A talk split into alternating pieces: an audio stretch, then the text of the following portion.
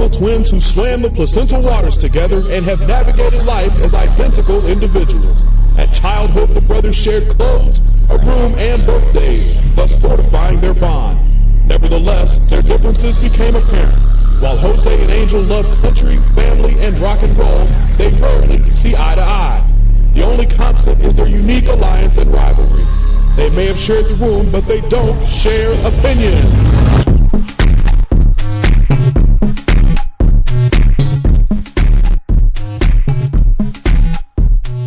And welcome to another edition of Twin Talk with Jose and Angel. I'm Jose. And I'm Angel. And we are broadcasting live from Tio Luis's garage on Twin Talk Cast dot com. Yeah, we also do it out of the largest internet radio network in the world. That's Live three sixty-five dot com. And just go there and search for our station. It's Twin Talk Cast Radio because we're twins, eh? Ebola, Ebola, Ebola. Be afraid of the Ebola. There's an Ebola scare, and tonight, oh, we I am so honored to, to, to tell you guys that tonight on Twin Talk with Jose and Angel, calling us from the road because this guy is the bomb, Doctor Gross, straight out of Boston, Tufts, Harvard, and M I T. He also studied and researched for a year in Africa with the World Health Organization. He's going to be talking to us tonight. We're gonna we're gonna pick his brain on as on on the whole Ebola thing. Should we be afraid now that there's people here? Hey, don't touch him, eh? You you know you gotta stay like at least a meter away with all the gear on, eh? Hey, what's a meter? I don't this know. This is the U S I read that on some article, eh? Unfortunately, it doesn't do anybody good because in the U S we don't know what a meter is. I am uh, somebody who somebody who eats meat. So stay tuned for that, Doctor Gross. Going to be with us tonight. Talking about, about Ebola?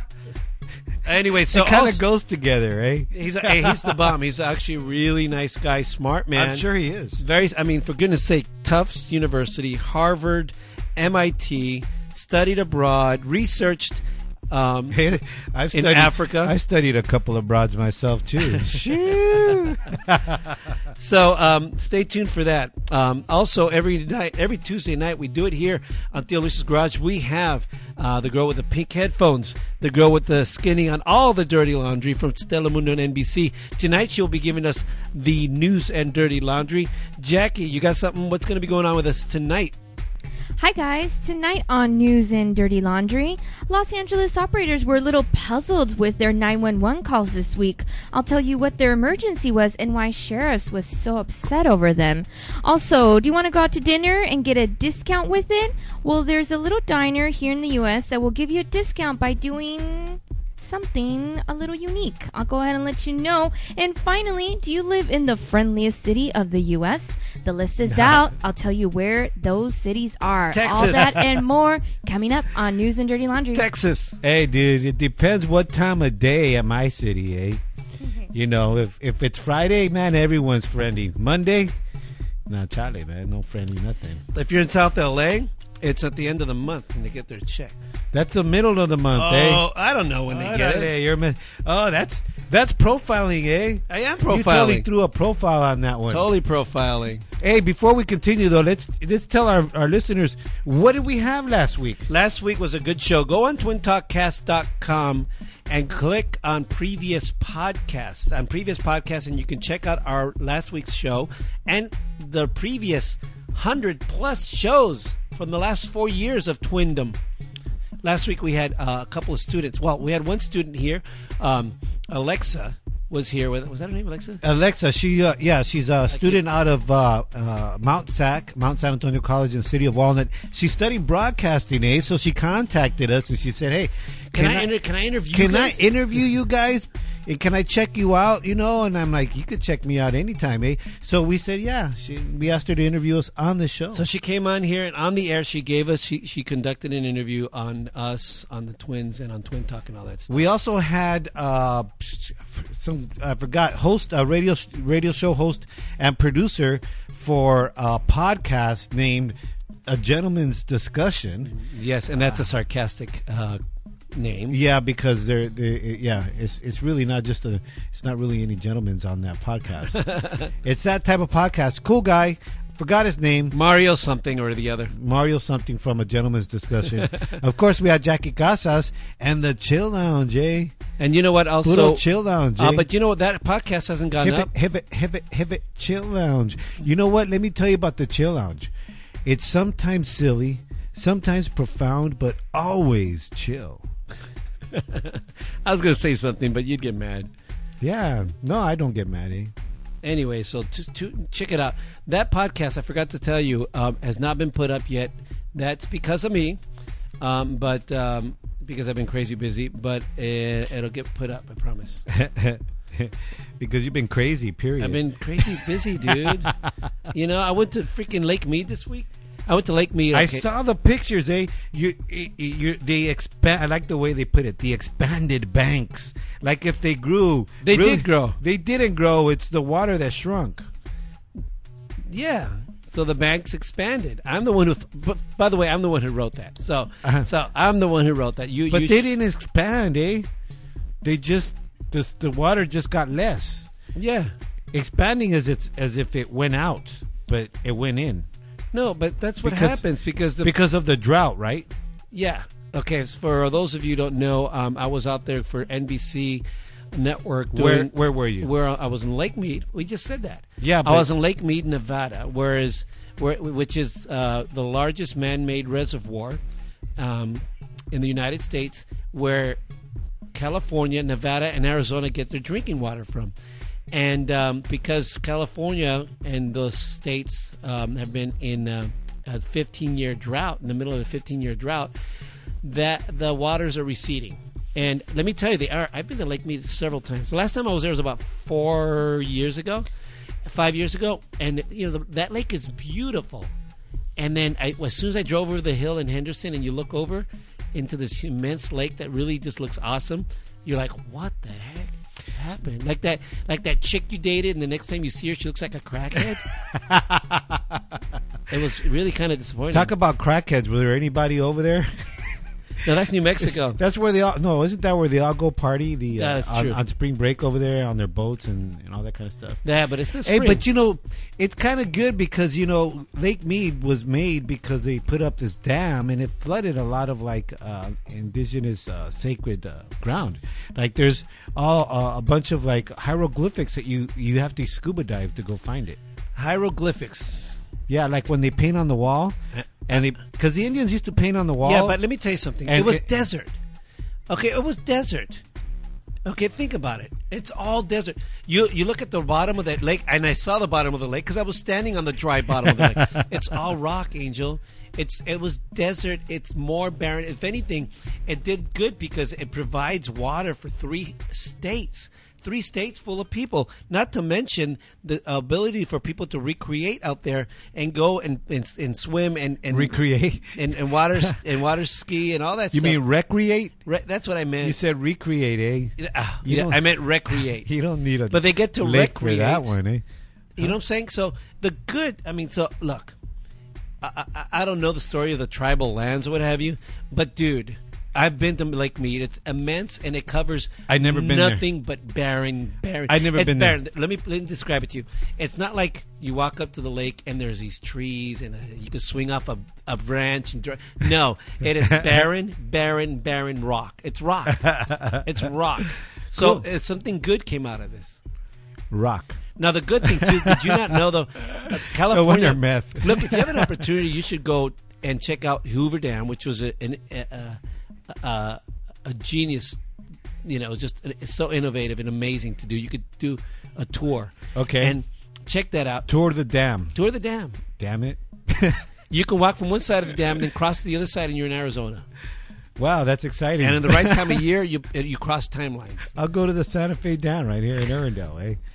I can walk across that one two miles. I'm but, but listen, um, I found out that California, because California paid for the dam, California gets lights, uh, um, uh, water rights first. So oh, when, right on. Uh, I also found out this so is... We, so we can go over there and tag it. Hey, eh? This is a scoop. Gee, I'm going to go to Hoover Dam and tag that thing. Puro twin talk y que. This is a scoop for all you guys out there in, you know, in Cali. Hey, check it out. We um, be, um, Because California has water rights, because California has water rights... When the drought hits, first of all, the Bureau of Land Management people told us that the, the drought's not really going to hit us till like twenty sixteen if it continues. And then at twenty sixteen, Nevada, and Arizona, they're going to start cutting them back. Whoa. California doesn't right away because well, we paid for that dam. Well, they don't have as much gra- uh, grass that we do over here. What we should do, we should start cutting out the grass, eh? Instead of, like, cutting your bath. Yeah, don't cut your bath, dude. Nah, don't cut your bath. Empty your pools and go skate. Skate on your pools, eh? Like they did, yeah, back in the seventies. So so how is it? Did it smell like fish? No. Is there fish in that lake? There is fish. There's Cause, plenty of fish. Because, you know, when a lake lake kind of recedes like that, or when the banks expand, it, you get dead fish, right? So it kind of smells, no? It's still among the largest man-made reservoirs. It's still huge. It's still immense. There's different different parts to the lake. Can you go camping over there? You can go camping. You can do R V. You can go water skiing, all that stuff. And um, it's still immense. But what was exposed in the banks that where I was at uh, were mussels, because mussels are these clamshells that, that stick to the rock. And so the water's receded so quickly that they're still stuck there and they're dry. You can eat those, right? You should have brought a whole bunch of yeah, those. Yeah, but they were dry. Put them in your linguine. They were dry. Mussels in your linguine. Anyways, give us a call at six two six, two seven five. To win. That's six two six, two seven five, eight nine four six. And uh, you can give us a chat. Also go on. on our Facebook wall at Twin Talk Show. Give us a chat there throughout the show. All that and more on Twin Talk. Y más, eh? Jose and Angel. There throughout the show. All that and more on Twin Talk. Hey, I'm going to talk over that echo of my brother because it's shout-outs time. So I'm going to start off with a shout-out to a couple of twins, eh? They're not twins to each other. They're just twins that are listeners, and they're separate. Out of Hawaii, the Eder twins. Say hi to hey, them when you up, go Eder there. What's up, Eder twins? I'm on my way over there. You guys okay with that uh, storm coming? Hurricane. Also, a shout-out to uh, Sonia Peck Madelon. She's a twin as well. I also want to give a shout-out to our friend and listener over in Reno, Rosa Padron Hinojosa. Eh? Uh, she's um, she's a listener. She's a closet listener. Also, Randy Hernandez, Isaac Sanchez. Also, want to give a shout-out to Elizabeth Reese. What's up, homegirl? Don't tell anybody at work, eh? This is our secret. Don't tell nobody, eh? Ooh. Also, I want to give a shout-out to our biggest closet listener, Ava. Hi, baby. I know you're listening. Yes, you know what? Because she messages me on my on my texts. I want to give a shout-out to my sister Marisol, my sister Linda. I uh, love you, girls. Um, I want to give a shout-out to uh, Jamie, Hulk, and uh, uh, Deja. They're over at June Lake. You know, hopefully they don't get attacked by the June bugs in June Lake. And hopefully there's some water there también. You got any shout-outs? I want to give a shout-out to uh, Angel Vasquez. I hooked up with him in Vegas. Right on. What's up, babe? Let me tell you how it happened. He texted me. He goes, hey, man, come out to dinner. I'm like, dude, we were on the lake all day. It's hot. I was working. I'm going straight to bed. He goes, oh, I understand, eh? I'll bring you some coffee. So the next morning, he came to my hotel room because he was working in the hotel I was staying. Oh, right on. We had coffee on the balcony and checked out the chicks in the pool. Nice. Great conversation. Hook up with you, Angel. Good to talk to you again. Shout out to my man, Jay Gray, the one and only Jay Gray. Worked with them this week. Great correspondent at N B C. Sarah, I love you, babe. Hang in there. Hang in there. That's it. I want to give a, a, a shout out to all the people that posted on our social, my social network, uh, giving me a happy anniversary. It was my anniversary yesterday with I my wife. I saw a happy eh? anniversary, brother. Shoo! Thank you so much to all. You also want to give a shout out to all the Palestinians, eh, that putting up with that crap, that bully Israel, eh. Uh, hey, chill out, there. dude. What hang do you mean? There. What? Also, uh, are you serious? One more shout out. I want to give are a you serious? special shout out to all the public breastfeeding mamas, eh? Go for it, eh? Where'd that come Feed from? Feed your babies, eh? They're, that's your shout outs. Your shout outs are brought to you by um, Aladdin's Junior Uh, Mediterranean Cuisine and Concert Venue. They're in the city of Pomona. They have great Mediterranean food, uh, good beer, and music. They're in the city of Pomona, second street. Look them up. Tell them the Twin sent you. All right, we'll be back with the news and dirty laundry. And remember, we're going to have with us today from Tufts University, Harvard, and M I T, Doctor Gross. He studied a year and researched, researched, did some research in Africa. He's going to talk to us about whether or not we should be afraid of Ebola. We'll be right back.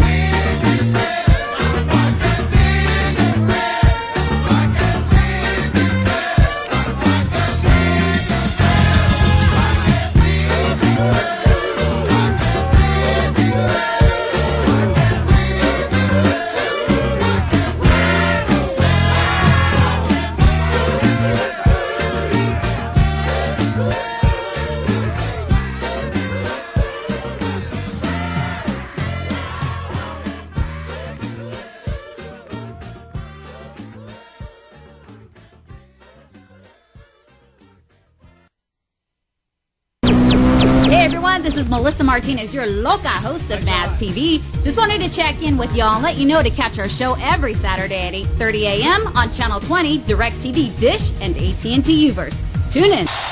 Welcome back to Twin Talk with Jose and Angel. I'm Jose. And I'm Angel. And we're broadcasting live from Theo Luis's garage on twin talk cast dot com. Yeah, we also do it out of the largest internet radio network in the world. That's live three sixty-five dot com.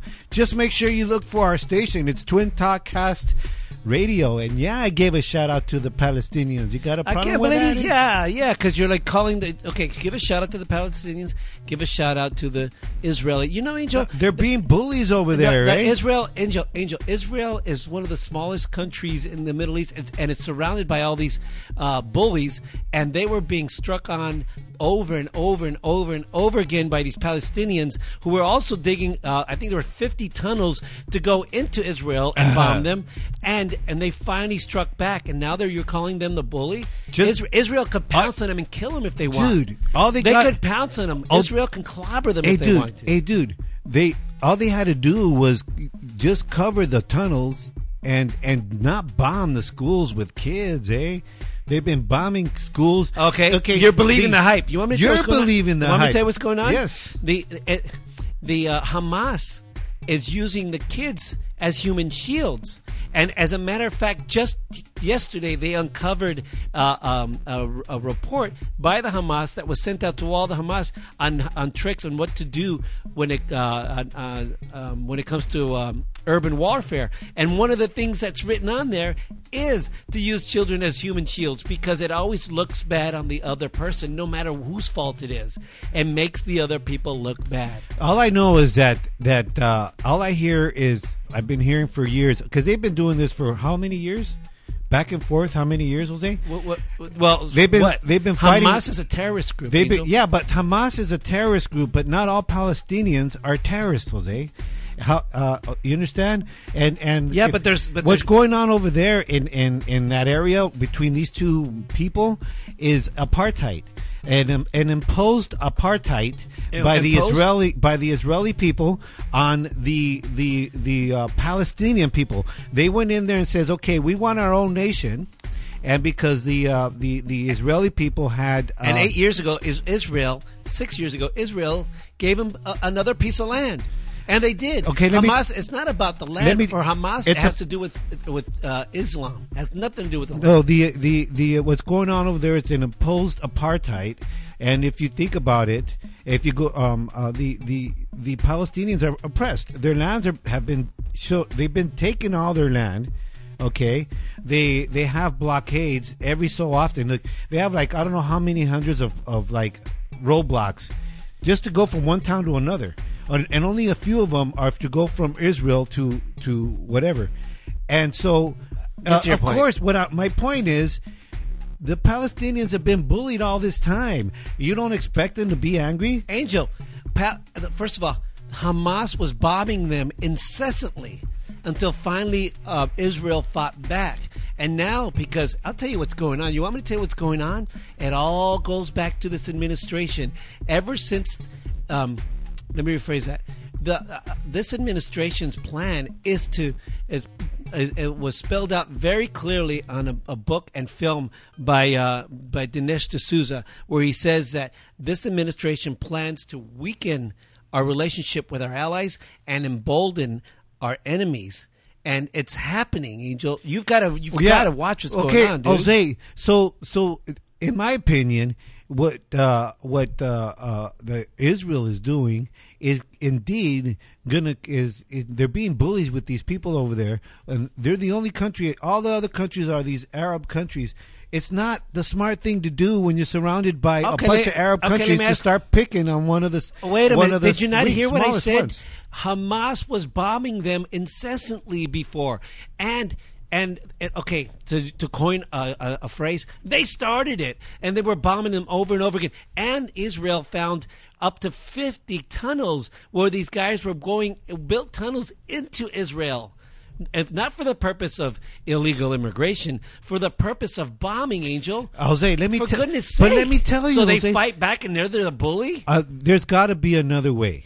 Uh, the problem, what do you okay, do? Then why you don't go, you say that to Hamas? I'm, say that no, to them. I'm telling you. Why don't you tell them? I'm telling oh, you. It's got to be another way. Jose, let me tell you, they, they went in there to this country and displaced all these people, okay, years ago. They went nineteen forty-eight. In because, and why? Because they had the backup of the of other countries, the, uh, uh, you know, Uh, colonistic countries like Europe or, or and the U S or whatever went in there and, and displaced all these people and, and then Can I just say one displaced word? all these people and these people don't have they're they're they're oppressed and they're in poverty and and, and so what do you expect? Okay, Jose, let me give you let if me Hamas give you if Hamas two is, words. I'm not I'm not just no wait a second. Two I'm words. talking. Welcome I'm not, to the history of the world, Angel. I know the history of the so, world. So what I'm saying, you, two wrongs don't make a right. No. So so Hamas is, they go over there and they. So you're saying they're okay for to bomb Israel? No, I'm not saying That's that. What, you're saying. what I'm saying it's not okay for Israel to bomb them. The Israel, Israel. Oh, so they should sit there and take the bomb. No, Israel should.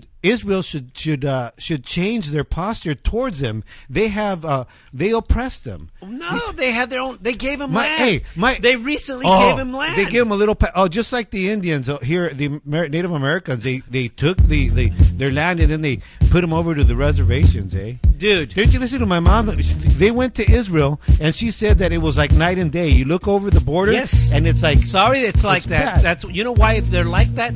That's a problem with, with other countries. Countries blame their own poverty on the rich countries. They're impoverished because of their leaders. Uh. Anyway, now it's time to move on. We are so running behind. It's time now to get on to, with the news and dirty laundry. With us today, every week, today and every week, from Telemundo and N B C, multimedia journalist, the coolest chick in radio, the best chick in radio, the girl with the pink headphones, Jackie Casa. Shoo. I feel a little hurt, guys. Aww. I'm hurting right now. Why? Because you guys were arguing, and it wasn't because I started it with my news and dirty laundry. I'm a little hurt. You guys started arguing on your own without one of my stories. It's just like Cleopatra. See, you're a, you're an instigator. You know, that's one of my favorite things to do. Cleopatra did. Mar- Mar- Mar- was it Michael Anthony and the other guy? Uh, the other, you know, and uh, the other girl from the... From the, was it the Trojan horse and all that? And that one other chick. There, are, it's always the women. That whole Palestine and Israel thing, it's a woman. It was a woman, it huh? It was over a woman. Yeah, I bet it was. Uh, How are you guys doing? I miss you guys. Uh, good. It's good to see you, Jackie. Good to see you, too. You look a little more rested than you have been recently. You know what happened? Funny you say that. Uh, I slept twelve hours yesterday. Arale. Marathoned it. And uh, when I marathoned it, when my alarm went off at one thirty in the morning, I still didn't want to get up. Oh, nice. I was like, no, fifteen more minutes. Your alarm goes off at one thirty in the morning? The marathon I, yeah. doesn't do it for me. I get more tired if I sleep really? more than five or six hours. Yeah. Hey, when I'm drinking and it's one thirty in the morning, my alarm goes off. Hey, last call, eh? Shoo! No, my alarm goes off at, well, my first alarm goes off at one twenty, and then my second one goes off at one thirty, and then I have a backup final, final, like need to fly out of bed. That's a backup, one forty-five a.m. You should get those new ones they have. They're, they're floor mats. Oh. Floor mat alarm clocks. Is it? Does it get up and smack me in the face if I don't get up? No, it'll keep. Because I need one of those. It'll keep ringing until you step on it.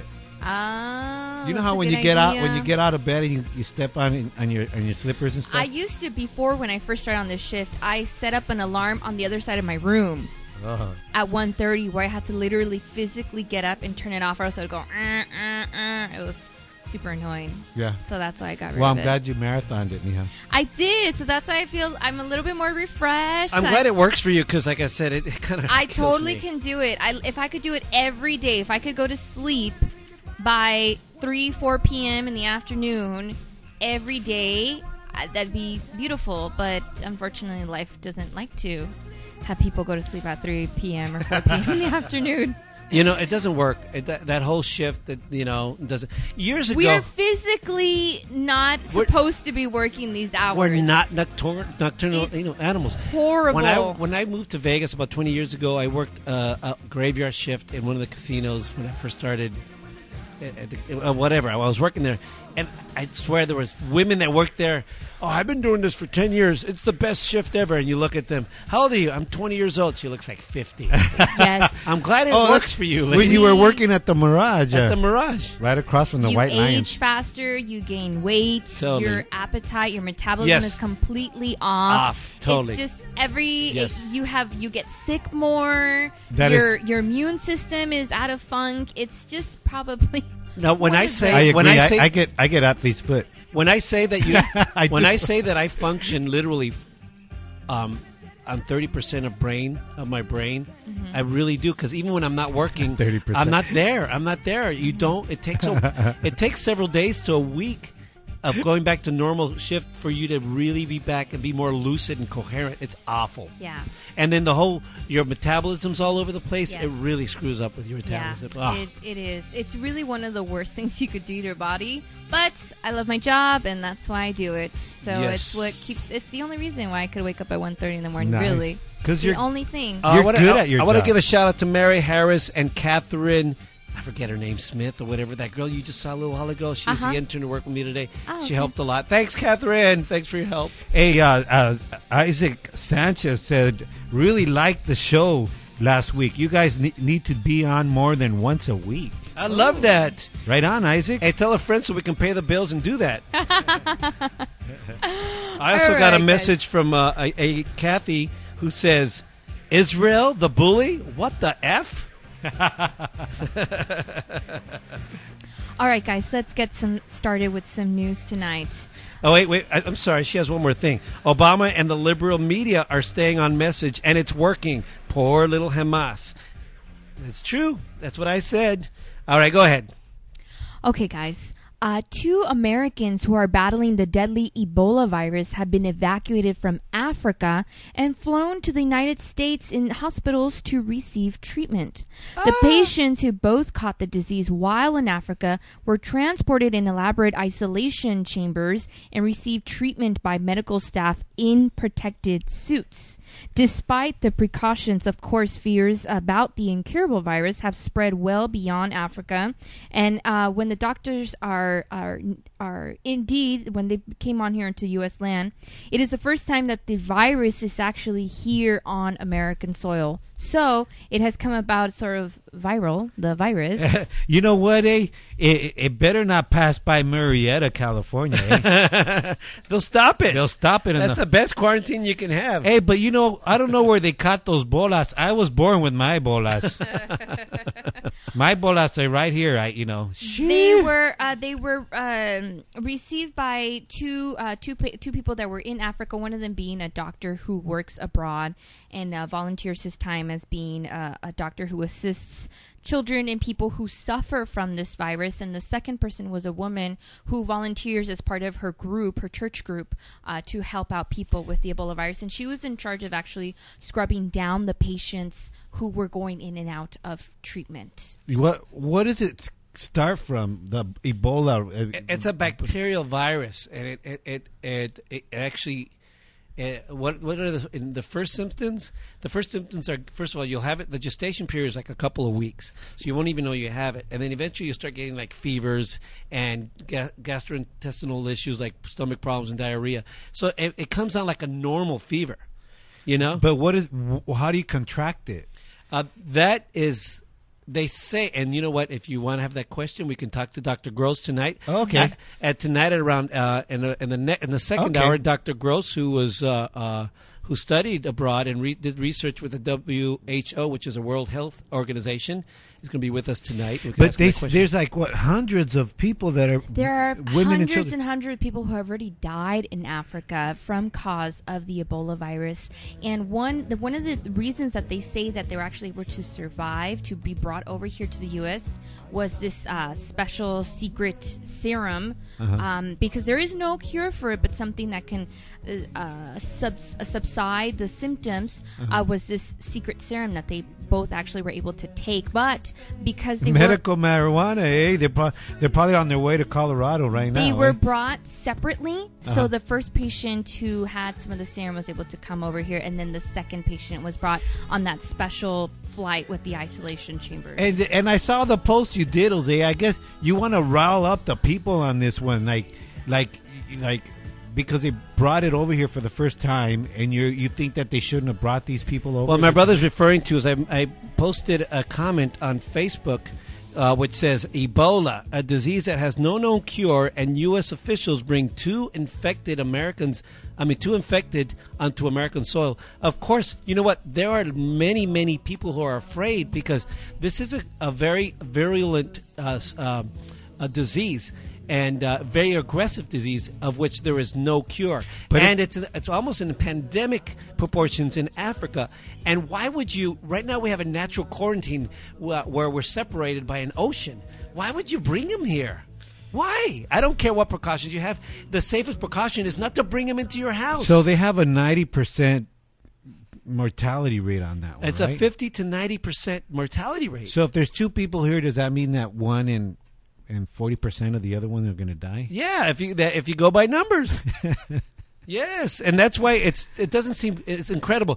Another thing too is what it's incredible that so this this magic but, potion comes out of nowhere. They've, but been, why, they've why? been treating for twenty years. They've been battling this in Africa, and all of a sudden they come out with this supposed but magic why would they, cure. Why would they bring him? Isn't that the kind of stuff that the uh, whenever you, you're crossing the border that they stop you on? And like it, if you were traveling like a normal person and they ask you, yes, hey, did, did you yes. eat any foul food? Are you bringing a fruit with you? You know what I mean? You're absolutely right. Why but, Why did they let them over here? But what they do do is actually they quarantine you. They'll actually pull you into a hospital and quarantine you. In this case, they did that, but they actually they actually supposedly used a very high special sterilized jet and brought him into directly to the a hospital across the street from the C D C. There was one comment um, by John was Cadiz, it the Malaysia airline? John John Klimak, who said two Americans with the disease kept away from anyone who could contract it. Oh wait, no, this is what he said. Where is it? Oh, his first comment was. Um, um, Just just so we know that we it's, take care of our own, he said. It's Come not on. airborne. It's not an airborne disease. So they so say. just just so we just so we know that the, to contract the, the, the virus is not airborne. Um. So, but okay. of that, course, the isolation the isolation chambers are as precautionary and to just keep it as legit clean as possible. Here's what I have to say about that, Angel. So here's what I have to say about that, Angel. Uh, okay, let's say it's not. Okay, let's uh, you know so you there, that's to... that's up to debate. There's been some research that's not completely researched and um, that's not um, widely known that that uh, it is airborne. But let's say it's not. Um, still, Jackie said if, it wasn't. Okay, eh? But still, okay. But listen, if these were two doctors, and these were people in the medical field who take every precaution to not get infected, and they get infected, why would you bring them over here, dude? Why? Uh-huh. You know what? Let me tell you my far-fetched. You, you have a, a conspiracy me, theory? Yes, I got a total far-fetched a conspiracy zombie, theory. zombie no, country? No, this is so far-fetched that even I know zombie it's crazy. Zombie apocalypse in the U S No. This, okay, this, all of a sudden this magic potion comes out, uh-huh. all right? And they cut the corners. It takes years to get F D A approval on something to get it to even... get close to being tested on humans. And then all of a sudden, no, they... it's tested on humans. They're not going to do it in Africa. They're going to do it here because in Africa, they're not going to make money off of it. They can't sell it in Africa. So what do they do? This company intentionally goes to Africa or has somebody out there infect these two Americans. And all of a sudden, of course, we take care of our own. Let me t- it's, it's a Tom Clancy novel. novel. We take care of our own. They're going to make a book of this, I promise you. They they take care of their own. So they know that, that if they infect these two people, the reaction of America is to say, let's bring them home because they're one of ours. And let's rush this, pro- this product past all the red tape of the F D A and, and all that stuff and get it to test testing right away. And boom, all of a sudden, they're the heroes. They sell this drug, bada bing, bada boom, multi-million dollar drug company. It's a Tom Clancy novel, novel. or well, Dan Brown. I, I, I think you might might be right on it. It sounds horrible. However, there's been a possible third uh, patient that was reported out of New York. Uh, there was a man who was admitted to the hospital this week for high fever and gastrointestinal symptoms, and he's being currently tested for the Ebola virus. He did recently travel to a country in West Africa, which there was reported um, the virus that, being there. That in sounds that like country. A hangover, eh? I don't know. It might be that he just has severe chorro. We don't know yet. We don't know yet if it's just if it's just that. Yeah. Or he's actually has contracted the, the Ebola virus. Um, for those of you who are not Spanish uh, speakers, uh, chorro is a uh, affectionate young term for ju- juvenile term for diarrhea. The runs, I guess, is the way yes, you call it. Yes, he could just have a severe, severe case of the runs and and in cause if of the dehydration. If he he's has any fever. So it could be that, however, it just happens to coincide with his recent trip to, trip to uh, West Africa. If he's anything like me, I, I get any, any kind of sickness. I get all paranoid. I go to my doctor. Hey, uh, check me out for a heart attack. He already laughs at me every time I go, oh, now what, Angel? Because oh. I don't really get sick, except when I drink. Except when you drink. So there is that reported possible third patient. That's why this whole Ebola virus has kind of created sort of a paranoia amongst everybody here in America, because this is the first time a parabola this, parabola in this soil in the U S soil. Well, well uh, all I know is that um, um, I really all I know uh, is that my Ebola ain't causing me any problems. There's a lot of people that are being um, a lot of people that are concerned. They can. And, and I tell you what, I've been listening to the media talk about how all oh, this magic potion and this magic this. And they use the magic word. Yeah, this is not mm-hmm. necessarily what's magic. The ma- please, it's please, right? But anyways, what's the magic about word? How, how please. I can't ever finish a sentence, dude. I can never finish. I, I really make an effort to let you finish sentences, dude. I'm telling you, dude. You're finish killing your, me. Finish your sentence, or uh, I'll Ebola you. Anyways, um, it, it bothers me that they've um, they've they've downplayed, they've totally downplayed it. The media's not; con- they're like, th- there's a reason to be concerned. Maybe not hysterical, and but but you know, but don't downplay it. It is a big deal, you know. Angel, it's cool. uh, it's cool.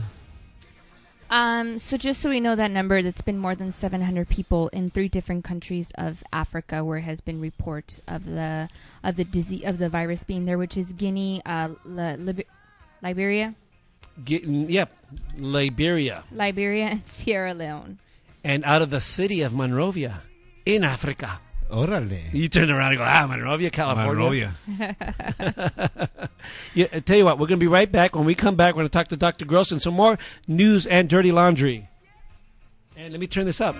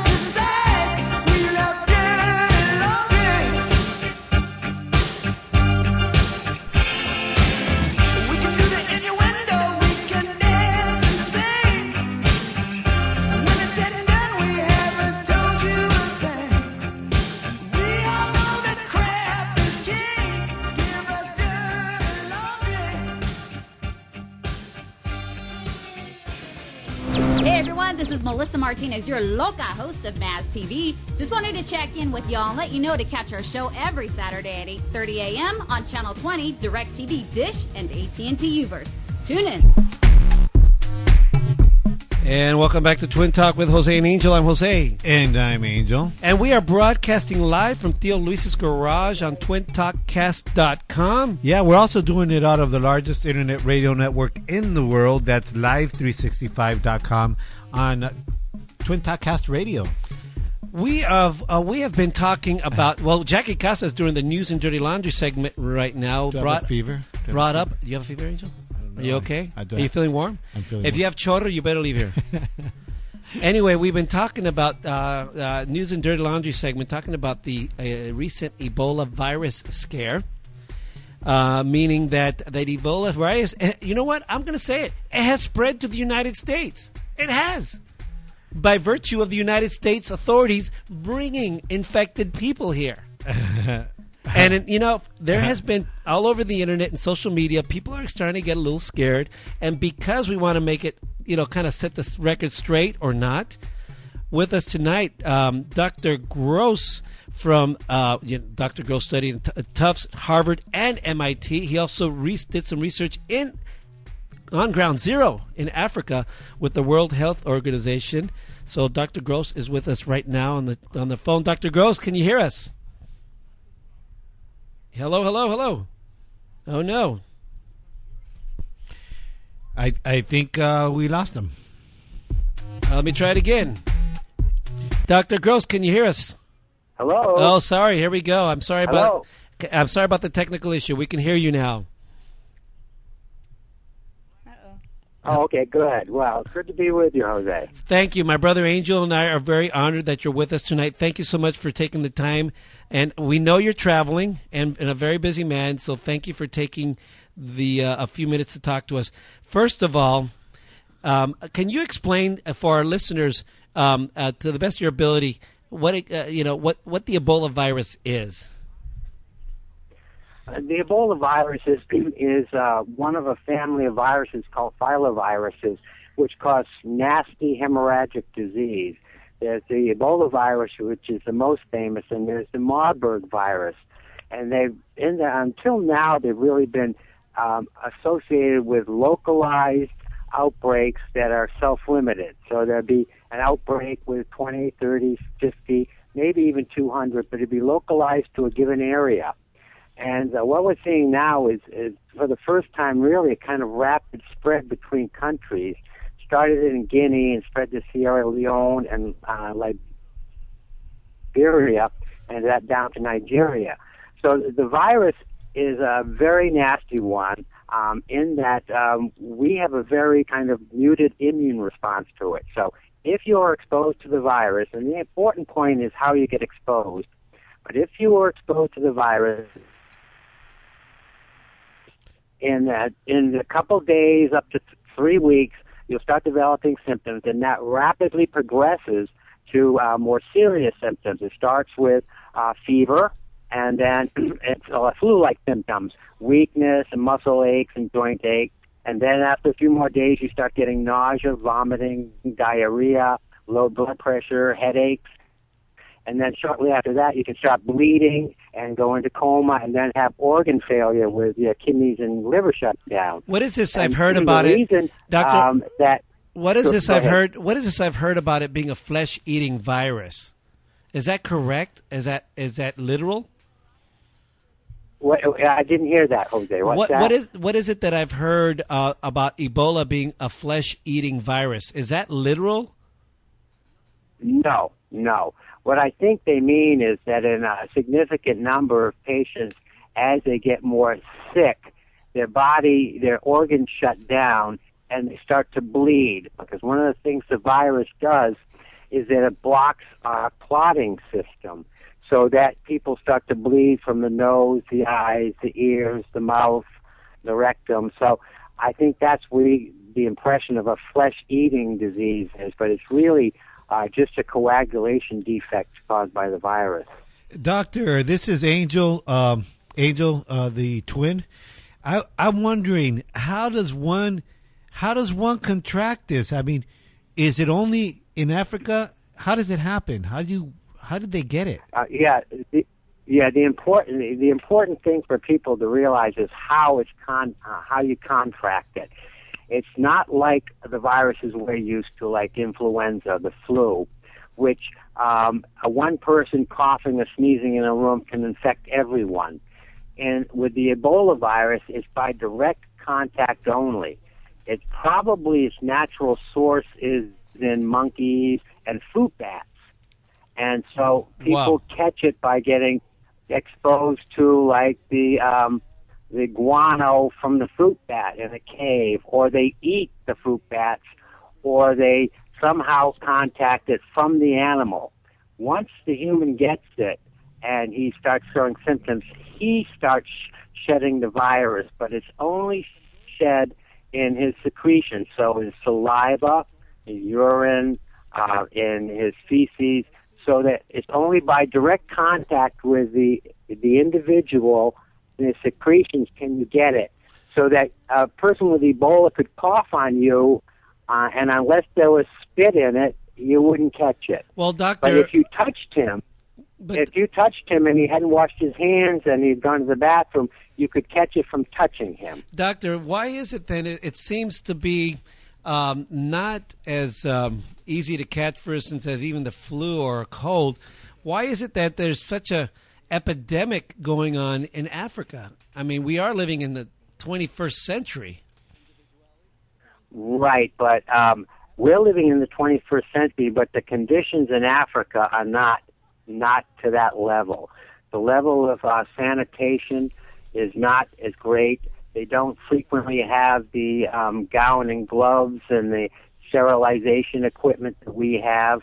And they also have a cultural tradition, so that a lot of the spread in Africa is from a family member dying and then the family preparing the body for, for burial, touching it.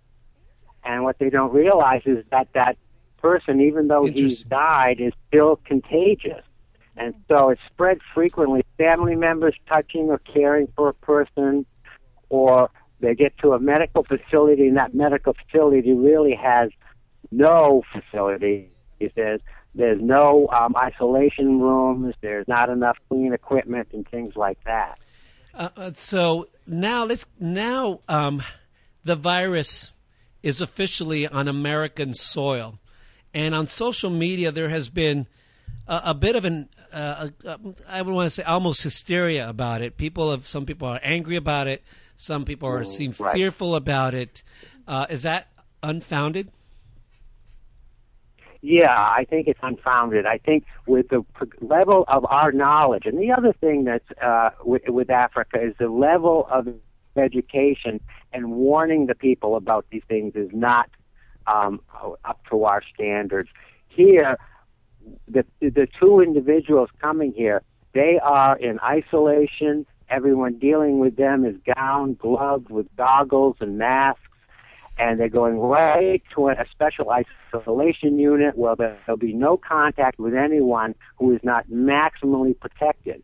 And their secretions, if they draw blood or if they, you know, uh, for their uh, excrement, Uh, that will be treated with the same level of care. So the, I, the, the idea that it could escape to someone and move a, around in this country is really almost zero. How about the life of the virus while it was while it's out of the uh, the infected person's uh, body? For instance, someone sneezes or coughs in their hands and touches a door handle or something. That's a question, by the way, from one of our listeners. Yeah, well, that's a good question, because it is different in that regard than influenza also, which doesn't survive very long outside the body.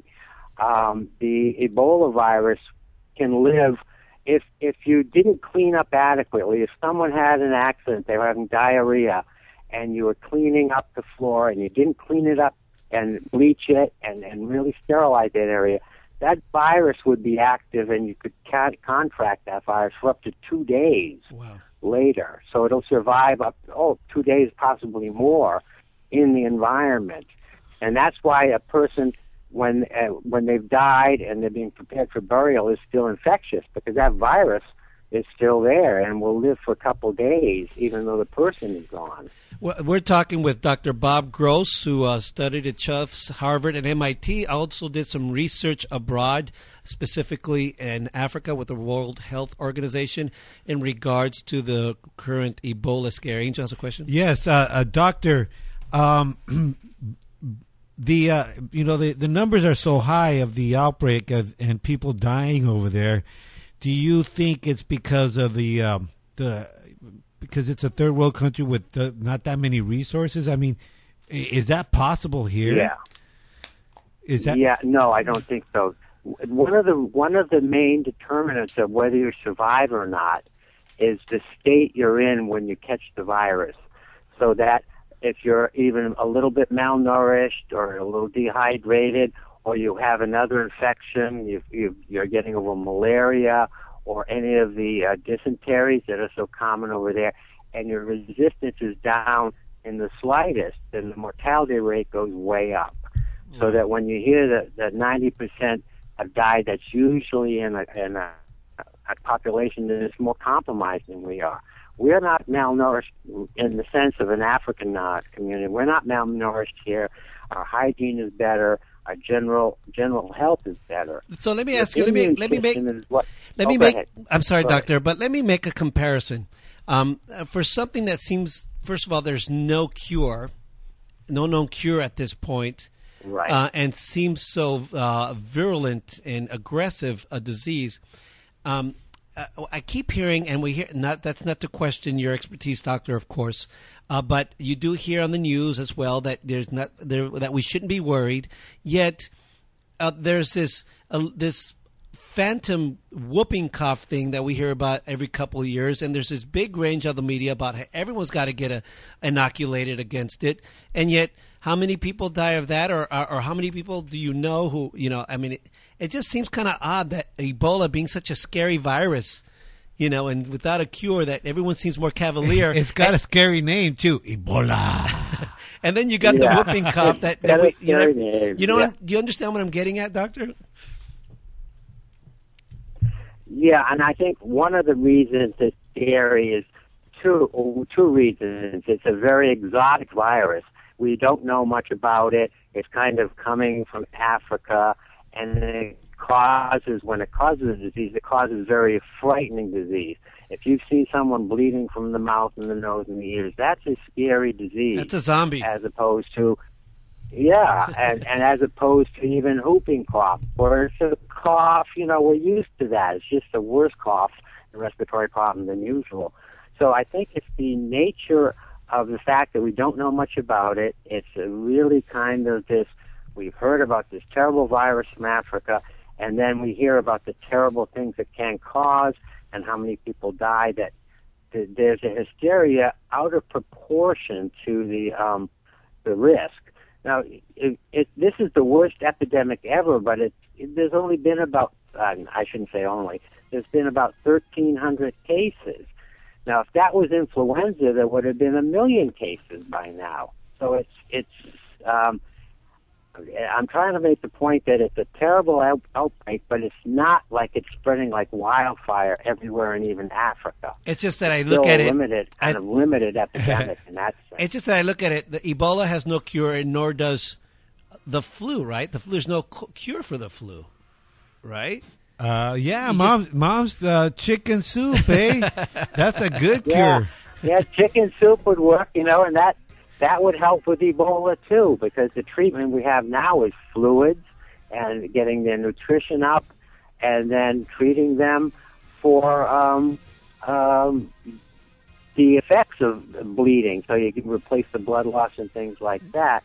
So, um, yeah, there there will be a cure someday. I mean, they're starting to test vaccines even now. And they've had some really success with vaccines, uh, but of course they've only been in monkeys and um, chimpanzees. But it, so they're starting now. They'll pay more attention. It's kind of like the money to do the research doesn't come about until there's something like this that occurs. And so now you'll see a lot of effort and a lot of progress made, and so it won't be incurable forever. You don't you don't sound you don't sound scared there, doctor. So I'm I'm I'm I'm starting to feel a little bit more at peace. good. Please feel more at peace. The risk risk to any of us is so small that I would say that um, uh, then they're almost zero. I was already I was already pulling out a, a body condom. So well, if, if you if you're uh, if you're over in Africa, you need one, but not right here, not over here. Doctor Gross, thank you, Doctor Bob Gross, on the air with us. Thank you so much. I want to give you props, Doctor. Doctor Bob Gross also developed a magic cure for pain, which I've been using now for about eight years. It's called Theraflex. Uh, it's a, uh, um, what would you call it, a, a pomade, an ointment that you put on, you rub onto your... It, it's a, yeah, it's an ointment cream um, that's a, like a topical analgesic. And, and it's really nice to hear you're still using it, Jose. I, that really makes me feel good. Yes, I've been using it for about eight years. It's great stuff. I use it on my knee because I have a bad knee. I highly recommend it. To go online and check it out. Doctor Bob Gross has no idea that I was going to give him props on this, so um, so no, please check it out. No. It's called Theraflex. Is there anything else you'd like to add to our um, uh, that we may have forgotten to ask, Doctor? No, I think you covered that, that very well, and, and the questions that came up are exactly the questions I would ask. Um, and I think that the main thing is is that we are perfectly safe here. There is uh, it, the the idea that we have to worry and get um, in a panic is is just not necessary. So we're, next, we're safe. So next time the media, so the next time the media, the next time the media is trying to push down all those whooping cough things, I'm going to do the same thing. Eh, don't get all bent out of shape. We'll be fine. We've been here for thousands of years. That's right. We've managed to survive, haven't we? Doctor Bob Gross, thank you so much for being on the air with us. And we'll be right back with, with some more news and dirty laundry. Good night, Doctor. Good night. Okay. Good night, Jose. Good night, Angel. Bye-bye.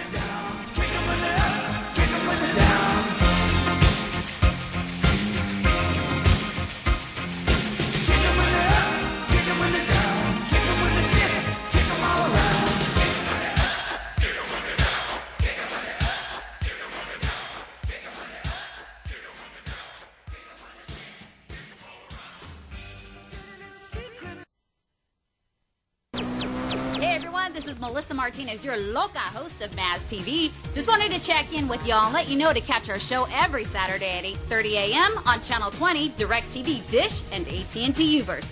Tune in. Welcome back to Twin Talk with Jose and Angel. I'm Jose. And I'm Angel. And we broadcast live every Tuesday night from Theo Luis's garage. And that was Doctor Bob Gross.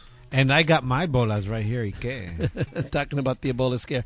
Are you guys still scared? Let us know. Chime in on T- on, on Theo Luis's Garage. Call us at six two six, two seven five. Twin. That's six two six, two seven five, eight nine four six. Also, on our Facebook wall on Twin Talk Show, um, friend us and give us your comment. Are you guys still scared of the Ebola? The Ebola? No, you man. You you were trying to scare everybody, eh? You're doing all the... the I'm still the afraid, scare, dude. I'm sorry. Tactics. I'm afraid, dude. You're you're already blaming Obama for that, eh? I am blaming Obama. I know. Anyway, back to the news and dirty laundry with the girl with the pink headphones, the girl with the skinny on all the news, the girl who likes the boobs just like I do. Jackie Casas, what do you got going on for us, Jackie? All right, guys, moving on. So, you know, as we know, technology sometimes falls apart, and sometimes that happens with Facebook. So what do you do when Facebook is down? It's a big emergency, right? Would you yes. uh, would you call nine one one if Facebook goes down? Nah. No. Uh, well, that's what some L A County residents did last week when the oh. social media network went down for a few hours. This is according to a uh, few of the tweets from the L A County Sheriff's Department. They tweeted, "Facebook is not a law enforcement issue." This is from one of the uh, sheriff's officials, uh, Sergeant Burton Brink. "Please don't call us about it being down. We don't know when Facebook will be back up." That was, so there was, that was literally pro- people calling nine one one because Facebook was down. That was like probably a- my wife, eh? Probably, I'll tell you, my wife, when we're go- when we're getting ready to go out, she gets she she's always done before I am, and then she starts Facebooking, and then she never wants to drive because she has to Facebook. Do you think maybe it was a um, a college prank? I mean, it sounds like it. Well, no, the, there there was some officials that, because, so this sheriff tweeted it to Facebook and put it on Twitter everywhere. So one of the Facebook texts reported an outage on all, uh, quote, as they call, web surfaces. But um, I don't think they realized that they were going to get sheriffs to tweet them about their power outage, because people in L A were literally calling nine one one because this is the biggest emergency they could possibly have. Their oh. Facebook not working. Uh. I mean, it was a Friday. Friday, you usually get a lot of posts. You post about things you're going to do for the weekend, your outing with your friends, so you wait, know, what uh, was happy it, a, hour. A domestic violence call? Hey, I'm fighting with my Facebook here. uh, or or the kind of post that Jose that Jose puts on Facebook all the time. That's one hundred twenty posts of everybody fighting. Uh, uh, see, that's because people have a, a you know opinion and they want to speak up. Well, I you know L A County residents, please don't feel too far behind on the stupidity level, because do not worry, last year there was a town in Connecticut that had issues with their cable, and it interrupted the uh, finale of Breaking Bad, which is a very very popular uh-huh. T V show that okay. ended its show last year. So this awesome town show. This town in Connecticut, when they had their cable uh, power outage, they decided to call nine one one. So, L A County residents, don't feel that dumb. It's happened before. Uh, I can't believe it, eh?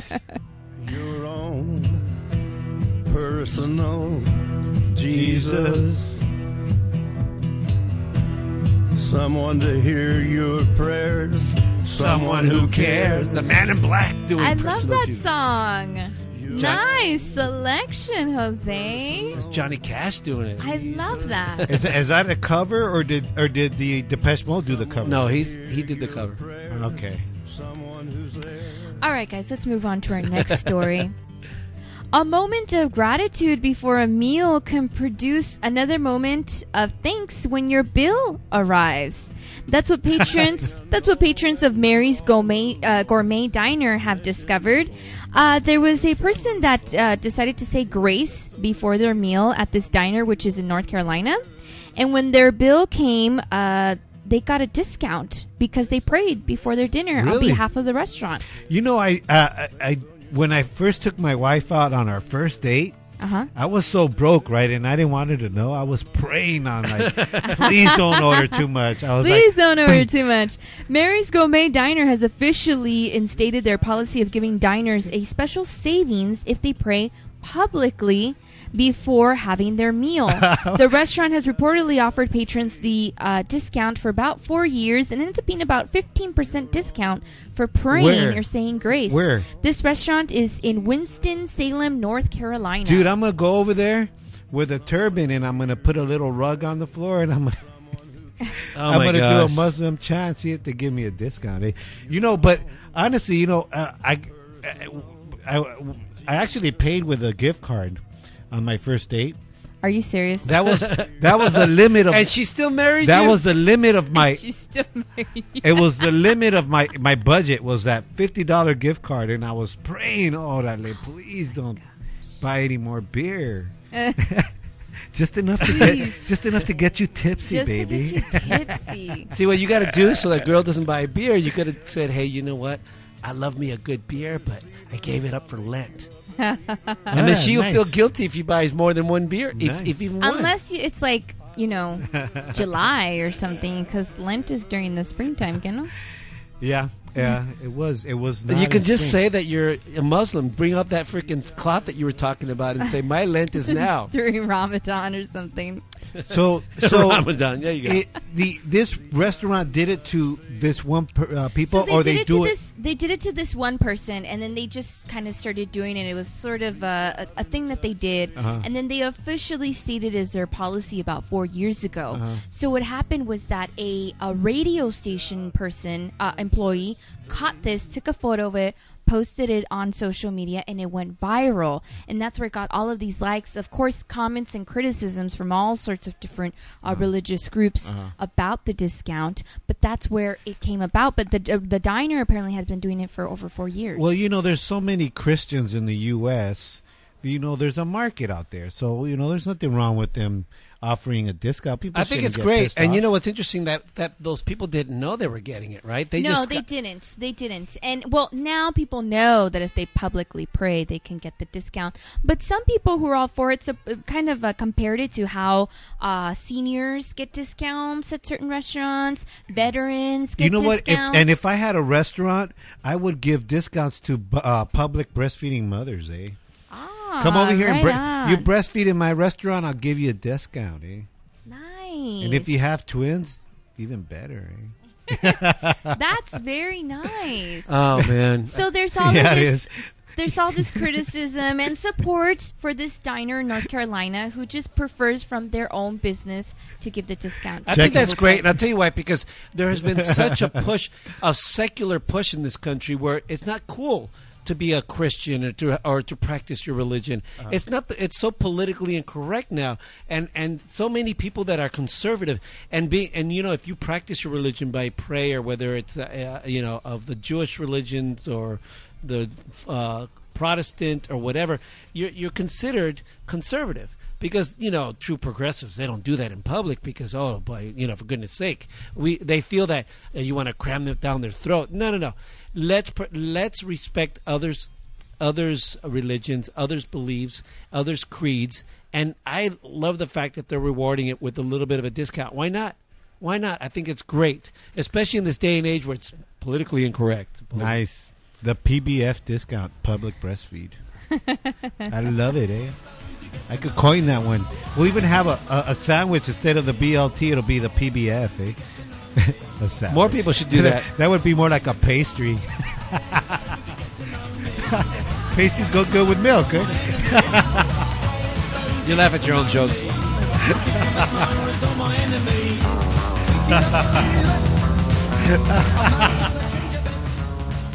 And he's still laughing. He's laughing at his own joke. He's still laughing. He probably oh, remembered. Thing. He probably thought of some other joke in his head and started laughing more at that other joke. Yeah, you know. It's exactly what happened. Oh, all right, guys. Moving on to our next story. The list of the friendliest U S city, the top U S friendly cities, has been released by a traveling magazine, and Southern Hospitality lives up to its name. Eight of the ten friendliest cities in the Let me U S guess. Let me guess. Are in the South. Uh, Austin, Texas. It's not top five. Oh no. You know, Texas not even in the top five? Texas, is it? Texas is not Texas the top Texas hospitality? Five, you know why? Because the people who wrote it's this Southern are liberals. Are we talking states or cities? Cities. Okay. Utah. Salt Lake. Nope. Um, Whatever. Um, they're friendly to me. Compton. No. um, okay. Uh, Ventura. Ventura. No, there was actually nothing in uh, California. California. Oh, no, wait. I'm sorry. I'm lying to you. There is. Oh, no. That's the other list. That's the unfriendliest. Marietta. Unfriendliest U S cities. Actually, the winner for the top friendliest city in the U S is, drumroll, people, Charleston, South Carolina. Oh, really? It was named the friendliest city in the U S. It was recognized for its culture, history, natural beauty, and its food scene. Uh, this is all from a survey from one of a popular traveling magazine that releases its uh, uh, Reader's Choice Awards every year on what's the friendliest place to go and visit. Ah. And uh, Charleston, South Carolina is the one, the top spot. Second spot goes to Savannah, Georgia. Third goes to, oh, I'm sorry, I lied to you. San Antonio is in San ah. Antonio, Texas is the third city. Uh, Colorado, New Orleans was the fourth one, and what? Fort Worth, Texas. New Orleans? Ugh. Yes, New Orleans. Ugh. Now, of course, since we have the top ten friendliest cities in the U S, we had to have the unfriendliest U S cities also on the list. And to top that list was Newark, New Jersey, as uh-huh. the top unfriendliest wow. U S city. That's no surprise with the Jersey... With that Jersey show, with that Jersey the Jersey Shore, Jersey Shore, yeah, they look pretty rowdy, eh? They How are. About that guy who, who punched that girl? What was that about? Oh, that was horrible. The oh. second unfriendliest U S city is Oakland, California. Uh. Uh, the third is Hartford, Connecticut, which I was kind of surprised about because I thought Connecticut people are generally, you know, quiet, quiet. Yeah. Maybe a little. They're, you know, but they're not friendly. They're, they look at you like, what are you doing here? They're not, I this, thought of them kind of bland. Outs, they're very white, outs. like very blandly white. Yeah, Wait, what's like, wrong with like, white? Just because I'm not white, saying this. I didn't say wrong. white. I said bland. Angel said, "No, because they're white, they're bland." It, no, uh, my no, kids I are mean, white. I mean the co- no way. I mean, blah, blah. What I mean is they look like they don't get that much sun over there. Maybe like, yes, like uh, no, Not like that much overly sun, vitamin D, energy. Yeah, yeah, yeah. They need that. Back. Third unfriendliest uh, U S city is Atlantic City. Uh, then we have another Connecticut uh, in the running, New Haven. in the running. Detroit and Miami rounded off as the unfriendliest U S city. Orale. No, no, California didn't even make the charts on either one, eh? Just, we're, just we're the, Oakland. We're the purgatory of, of cities over here. Just Oakland. So if you want to, oh, you know, okay. get some traveling going on and you want to see a, a friendly, friendly face on your travels, go to South Carolina.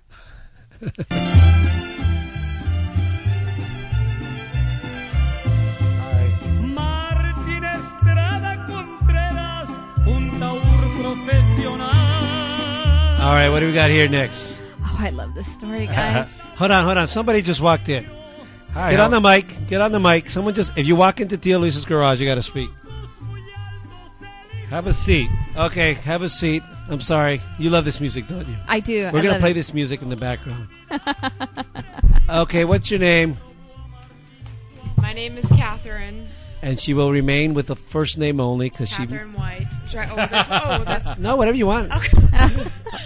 Hey, Catherine, what brings you in the garage? Hello. I'm just delivering some materials. Isn't that amazing? I get things delivered to Tia Luis's garage. Thank Th- you, though, by the way. You're from N B C? Is that your, your badge there says N B C? It is. I am a summer intern. Oh, does it does it really say N B C on N B C? Yeah. Orale. So, I thought... Okay, they- she, she was, we were just talking about the South being one of the most friendliest parts of the country. Charleston, South Carolina is number one. Duke University is where? North Carolina. North Carolina. North How so friendly th- is North Carolina? North- is that is that where you're from, uh, North Carolina? Yes. No, I'm actually from Northern California, but I'm living there right now. She's okay. studying at Duke University. Ooh, Duke University. You're from Northern California. Which part? Davis. Uh, well, See, you never heard of Davis. That's that's inland. It's got to be inland. It's right? like the cow capital of the world. It's like where all the cows are. Oh, okay. So never been there. How did you find? How did you? First of all, intern from N B C, uh, Catherine. Thank you very much for bringing. She's bringing some media back that I uh, had sent to N B C to get. Ingested, but anyway, thanks for bringing it back. Um, tell us about the, what was your experience of the southern city? Was it is the South as friendly as they say it was? Well, um, I am from a very, very liberal town in Northern California. Um, most of my friends ended up at U C Berkeley, which of course is very hippie dippy. Mm, hip, um, right up my brother's alley. I would say that it has been a culture shock. And it is not as liberal as I am, but I would say I'm learning a lot because when I'm in an area where I feel like I have to really not not necessarily, well, yeah, stand up for what I believe in, but I have to be firmer in myself and my beliefs because I feel like I'm swimming upstream all the time. Awesome. I think it's a lesson in what I talk a lot about on this radio show. Are you having a hard time there? Yes. Oh, you know so what's sorry. What's I'm interesting so is sorry. what's interesting is that Catherine, being an intern and obviously on the on her way up in this world and, and her career, trying to be very politically correct, and I understand that. So I'll speak for you. No, I won't speak for you. But no, don't speak int- for you. You're going to get her in trouble. No, I won't. But I think what's interesting is that uh, that you're talking about something that I talk a lot about on this radio show about how because I'm pretty conservative, and a lot of times people on, on, on the and what I feel on the on the liberal side uh, preach about tolerance and tolerance. You got to tolerate our beliefs. Well, I think it works two ways, and a lot of times the whole purpose of tolerating one another's beliefs and and and what have you um, is. It's not because we all agree. It's because mm-hmm. we disagree. Yep. You know what I'm saying? And that's kind of a lesson. When I was growing up, it, all of a sudden, I thought everything... No, when I was younger and growing up, I thought everything was black and white. Yeah. And everything was, just, this is right and this is wrong. But then I realized, no, it's pretty gray. And there's a lot of people in between in that gray area. And I had to lo- learn tolerance. I'm talking because I had to learn tolerance, brother. Yeah. But I, but I got to tell you, I'm glad that you're I'm glad that you're experiencing that because it's good. And I'm learning a lot. I'm glad. How long you been there at N B C now? Um, two months. Yeah, she's fantastic. One Hang of the best there. interns we've had. Very helpful. She she thinks ahead. Um, always one step ahead. Thank you very much. Hang in there. Hang on to your. And she's had to deal with working with me. Liberal no. ways. Hang on to them. Don't let them oppress you. All right, back to. Thank you. The intern, especially my brother, Catherine, was here to drop off some media that she had to take to N B C and ingest and then bring it back to me because I'm leaving town. Thank you so much to, for bringing it all the way here to Theo Luis's garage. I really appreciate it. And I, sorry you had to swat the flies away. Anyway, back to the news and dirty laundry. Ja- uh, Jackie, what do you got going on? All right, guys. This Thanks, is, Catherine. Uh, Thank you. Yay! Bye to the intern. Bye. Bye, Bye Catherine. Hey, grab a grab a drink of water in the fridge if you want. Just I'm leave. glad they just. Is that all just, she gets? Just a drink. Put the bottle back. Bye, sweetie. Thanks for your help. I'm glad that you clarified that she brought back media because you said I love things being delivered to Davis' garage. It kind of seemed like something shady. You know? No, no, no, no. It's not like that. It good. could be like a delivery man. Nice. Eh? I'm glad that you specified it's media, it's material. Uh, okay, guys, we have to move to one of my like seriously one of my favorite stories of this week. Okay. Because it's horrible. A Mexican veterinarian accidentally shot himself dead as he posed for a Facebook selfie with a pistol. This happened to twenty-one-year-old Oscar Otero Aguilar. He reportedly had been drinking with his friends in Mexico City uh, uh, last weekend when he pointed the loaded gun at his face for the uh, pick. But the uh, weapon discharged, and he was hit in the temple by the bullet. Did they get the picture? Did well, they post that wasn't, it? No, they didn't it was post not it? posted. It was not posted. There ah, were dude. other photos that were posted of him, which ironically um, show him. Uh, That's shady. Kind of like they probably pointing. shot him, and they're saying that oh, he was doing a selfie. No, He's you pointing the finger. Um, so apparently the neighbors heard the, the gunshot, called the cops, and they found out that he shot himself while trying to take a selfie. But the thing is, That's so you funny. have to think, you have to really be uh, a multitasker. And I was a little disappointed because he's a veterinarian, so I would assume that he could be a multitasker. But maybe some... What is the matter? Well, because you, know. you have to take a selfie, which sometimes requires both hands. Right, right, right. Because you have to do, you know, the little button on the screen. So you have to figure out an angle where either you have an extra long finger that can reach that. I think he, he mixed up the fingers. And then have the gun. He mixed up so the finger. You have to He mixed be, up the shooting finger with the shooting finger. You, you know what I'm saying? You have to be some sort of... I mean, if you're going to handle that, and it's a gun, it's not like a featherweight thing. You have to be sort of ambidextrous there where you can kind of handle what? the gun and handle the selfie taking. Because selfie taking alone, I don't know. I'm not a pro at it because I'm, I'm not a fan, but it takes some work, right? I'm to pretty, get a good angle. I'm pretty good at it. To and stretch it does. the finger out. Yeah. Make sure you get it at the right spot. And then still have a decent face that and you want to... Para acabarla, he was drunk. Ah, what an idiot. He was drunk, so it was not really a good combo. And he's a veterinarian, uh, so I, I thought maybe he'd be smarter. I got to tell you, it is a sign of the times that somebody shoots himself doing a, a you know, a selfie by accident. Why would you point why a would, it, it, That was my uh, next point. Why would you, why would you take a selfie of yourself with a gun pointing at your head? You would never point a gun. Even You always assume the gun's loaded, even if it's not loaded. Yes. So you don't point it to anybody. It's, it's a macho thing. You know, the, the guys with the guns, it's it's like a macho thing. They like to show off like they're badass what would you, because they have what, a gun, eh? What is it going to say? It's it? a whole narco-cultura, eh? All the narco-cultura guys, they... they yeah, but know. what is this? What's it going to say on his headstone? You know, died because of a duck face. I mean, like, what does it say? Duck? duck? Oh, the duck du- lips? The duck face death? I mean, what, what are you gonna what are you gonna say? Really? I love the duck face. That would face be a look. good one, huh? I love it. It makes that me laugh. That would be a good one. He's Mexican, right? What, yes. What part? You don't know what part of Mexico? They were in Mexico City. Culiacan? Oh, where Mexico. they were in Mexico City, where they were just hanging out, having some beers, and there happens to be a gun around, which is a question that has not been answered in all the articles I've read. What was there a gun doing hanging out with these dudes? I don't know, maybe for funsies or something. Of they course they're hanging out. Like my brother said, it's a macho thing. It's a macho thing. So, sad days, Mexican veterinarian. It goes to show. It goes to show. And the funny thing. Stick to veterinarianing. But, but, but you know what's interesting? That the article says, and they say this too often, drunk Mexican actually shoots himself in the head while posing for self. And it says, a Mexican veteran accidentally shot himself in his head when he posted Facebook posts, whatever, whatever. The forty-five caliber weapon discharged. Mm-hmm. That's terrible, terrible vernacular of verbiage, because guns don't discharge; they are shot. No, that's me. And, and it I... keeps going back. And it keeps going back to the whole "the guns are bad." No, the guy was an idiot for pointing the gun to his head, and he accidentally so pulled the trigger. Pulled the trigger. So he pulled the trigger. The gun did Dischar- not discharge itself. I see what you're saying. Like and dis- that's you see that too much in the media. So discharge and pulling the trigger—that's the difference between a normal bowel movement and diarrhea. Anyway. I didn't think about it that way. Okay. Anyway, back to Ebola. Anyway. So sad days, guys. And just listeners out there, please don't try to take a selfie with any sort of other items, really. A gun, a taser. A, hair, a, uh, a blow dryer. A blow dryer, ninja sticks. Because, not because you, it might. Ninja go, sticks. Not, not because these weapons might go off and hurt you. But because you might hurt yourself. Yes. The guns, the weapons, they don't they don't do it by themselves. They don't manipulate themselves. They are manipulated by the user. Yeah. Just okay? Don't do it, guys. The media's got to get this right. It's pissing me off. It's all part of the whole freaking agenda. Let's take a selfie, eh? All right. Just don't do it, guys. Just just take just take a picture of your beautiful duck lips, and that's all we want to see, okay?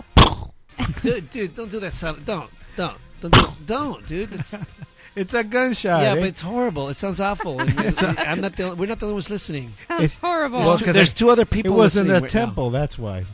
All right. All right, guys. That's all that I have for tonight. All right. Thank you, Jackie. We'll be back with Angels Chill Lounge, and uh, we got another guest for you. We'll be right back.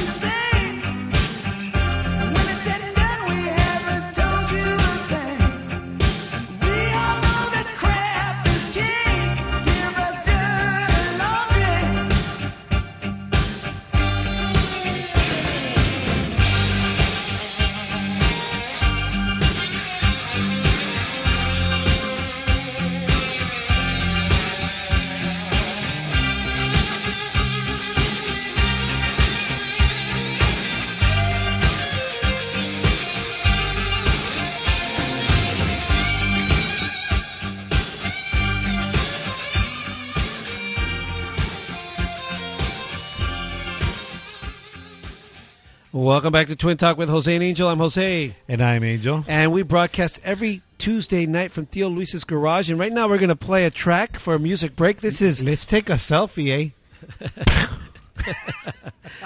This is a track by a band named, a duo named Sons of Mariel. They've been in Theo Luis's garage. Check them out. Go to twin talk cast dot com to check out their live performance here and interview in Theo Luis's garage. This one's called No Se Va.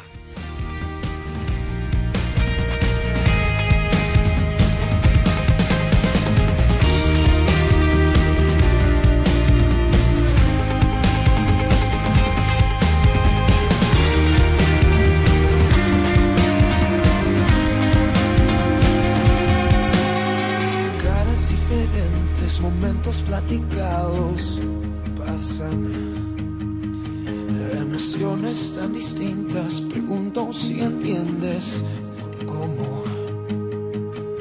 Creciendo en la distancia, porque aún resisto esto. Ya no pertenezco, lo tengo claro. Caminando y hablando sin falta de nada, descubierto, perdido, fuiste mi apoyo. Me mantengo ocupado, así ya no pienso en ti.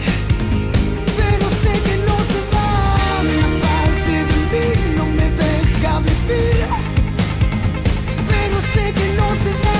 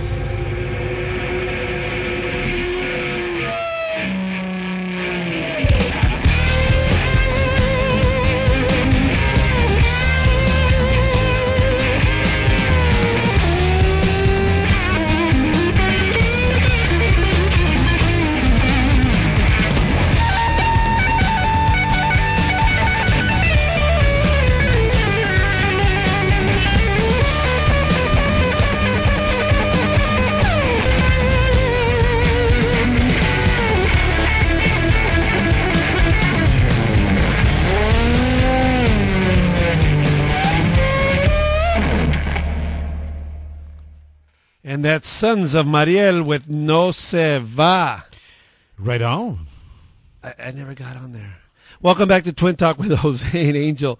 I'm Jose. And I'm Angel. And we broadcast every Tuesday night from Tio Luis's garage on twin talk cast dot com. I was trying to get somebody on the phone. But we also, that, we no also do it out of the largest internet radio network in the world. That's live three sixty-five dot com. And uh, just look for our radio station, eh? Uh, Twin Talk Cast Radio. Oh, I made the I called the wrong number. That's what it was. Uh, anyway, um, so uh, we were. Uh, let's go back, and I got to play a little quick track, and we'll be right back with our guest as soon as I can get this back on. Uh, we're gonna skip uh, my Patriot Pass because things went a little haywire today, and uh, I'm sorry. I know you guys all look forward to it, but we'll be right back as soon as I can get this going. Here, where is it? Thank you. Red, white. Hey, how you doing? What do you guys know about twins? Nothing. Nothing about twins? Oh, no, sorry. You know, do you know any twins? No. No, sorry. Do you want to know a twin? No, thank you. Two. What are conjoined twins? I don't know. I'm, I'm going to be late for work. Three. What do you know about twins? Nothing. Uh, I'm a little busy. Four. Identical twins have matching fingerprints? Uh, I believe so. Same with D N A. Can you name any celebrity twins? How about the girls from all the Double Mint commercials? If I was to ask you, what is a conjoined twin, what would that be? Um, I don't know. A conjoined twin is either A, a twin with extra joints, B, a twin that joins clubs, or C, a twin that is physically attached to his twin. It's either C or A. Ashton Kutcher, twin or not? No, but not that I know. He's a twin. Is he? Really? Fraternal. Fraternal. I'm an identical twin. I'm one of the hosts of Twin Talk with Jose and Angel. Do I look like Jose or Angel? Uh, I'm going to say you look like a Jose. Thank you very much. It's kind of weird for a guy saying you look like an angel. Scarlett Johansson, twin or not? She doesn't have a twin, does she? She does. Is she uh, identical? No, actually, it's a fraternal twin. His name is Hunter. Oh, damn. Damn. Yeah. Do you have your own... individuality? Thank you. Yes, individuality. Absolutely, we're individual. He's the good-looking one, and I'm the smart one. Oh, okay. You think Johnny Depp is sexy? I think he's very sexy. Would you date him if he was a conjoined twin? If he would have me, I probably would. Who do you think would be one of the sexiest men alive to you right now? You could say Jose the twin. Um, I'm a lesbian. That's awesome. I am so hardcore lesbian myself. You're identical? Yes, we're identical twins. Oh. His name is Angel. Angel, that's a, nice. So if his name is Angel, what do you think my name would be? Oh, it could be any A name. I think the A names are cool, like Angel and Andre. Or... Well, my name's Jose. They used to say, well, if, if I'm Jose, then he must be Jose B. What do you... Jose B. I think that's it, unless you want to add something to Twin Talk with Jose and Angel. Uh, no, that's good. Thank you for your time, man. How about a shout-out to my brother Angel? What's up, Angel? Have a good one, buddy.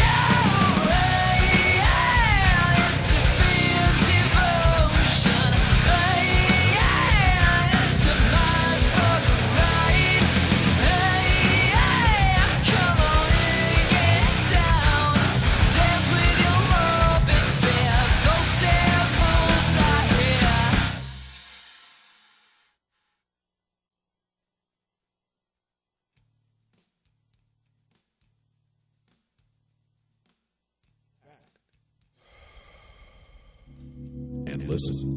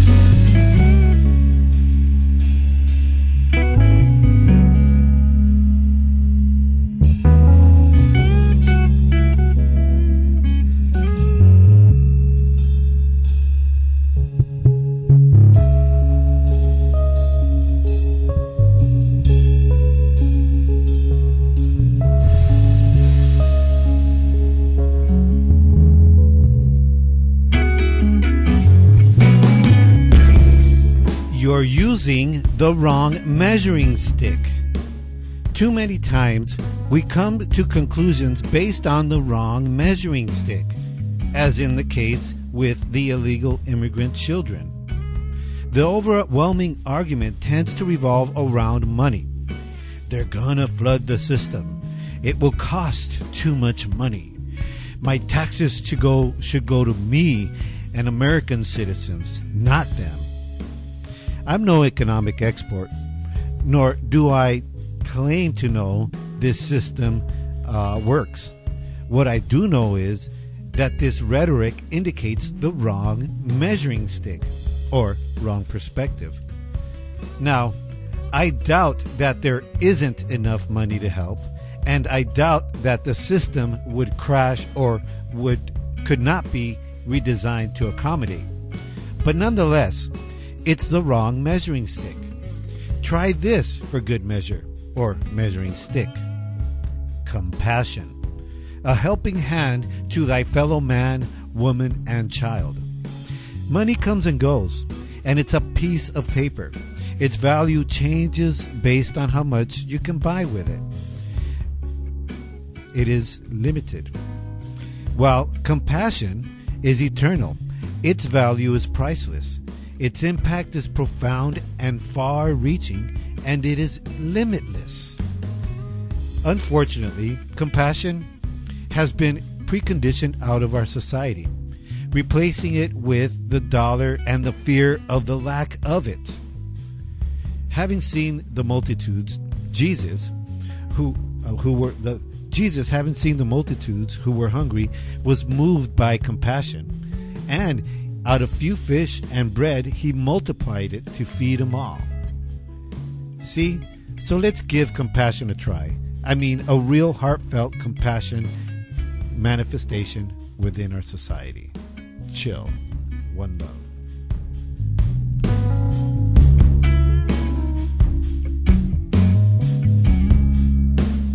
And that's another edition of Angels Chill Out. Shoo! And that brings... Heck was that? That brings us to the end of another edition of Twin Talk with Jose and Angel. We thank you all for listening to us tonight. And we also want to thank Doctor Bob Gross, who came on here and chatted us up.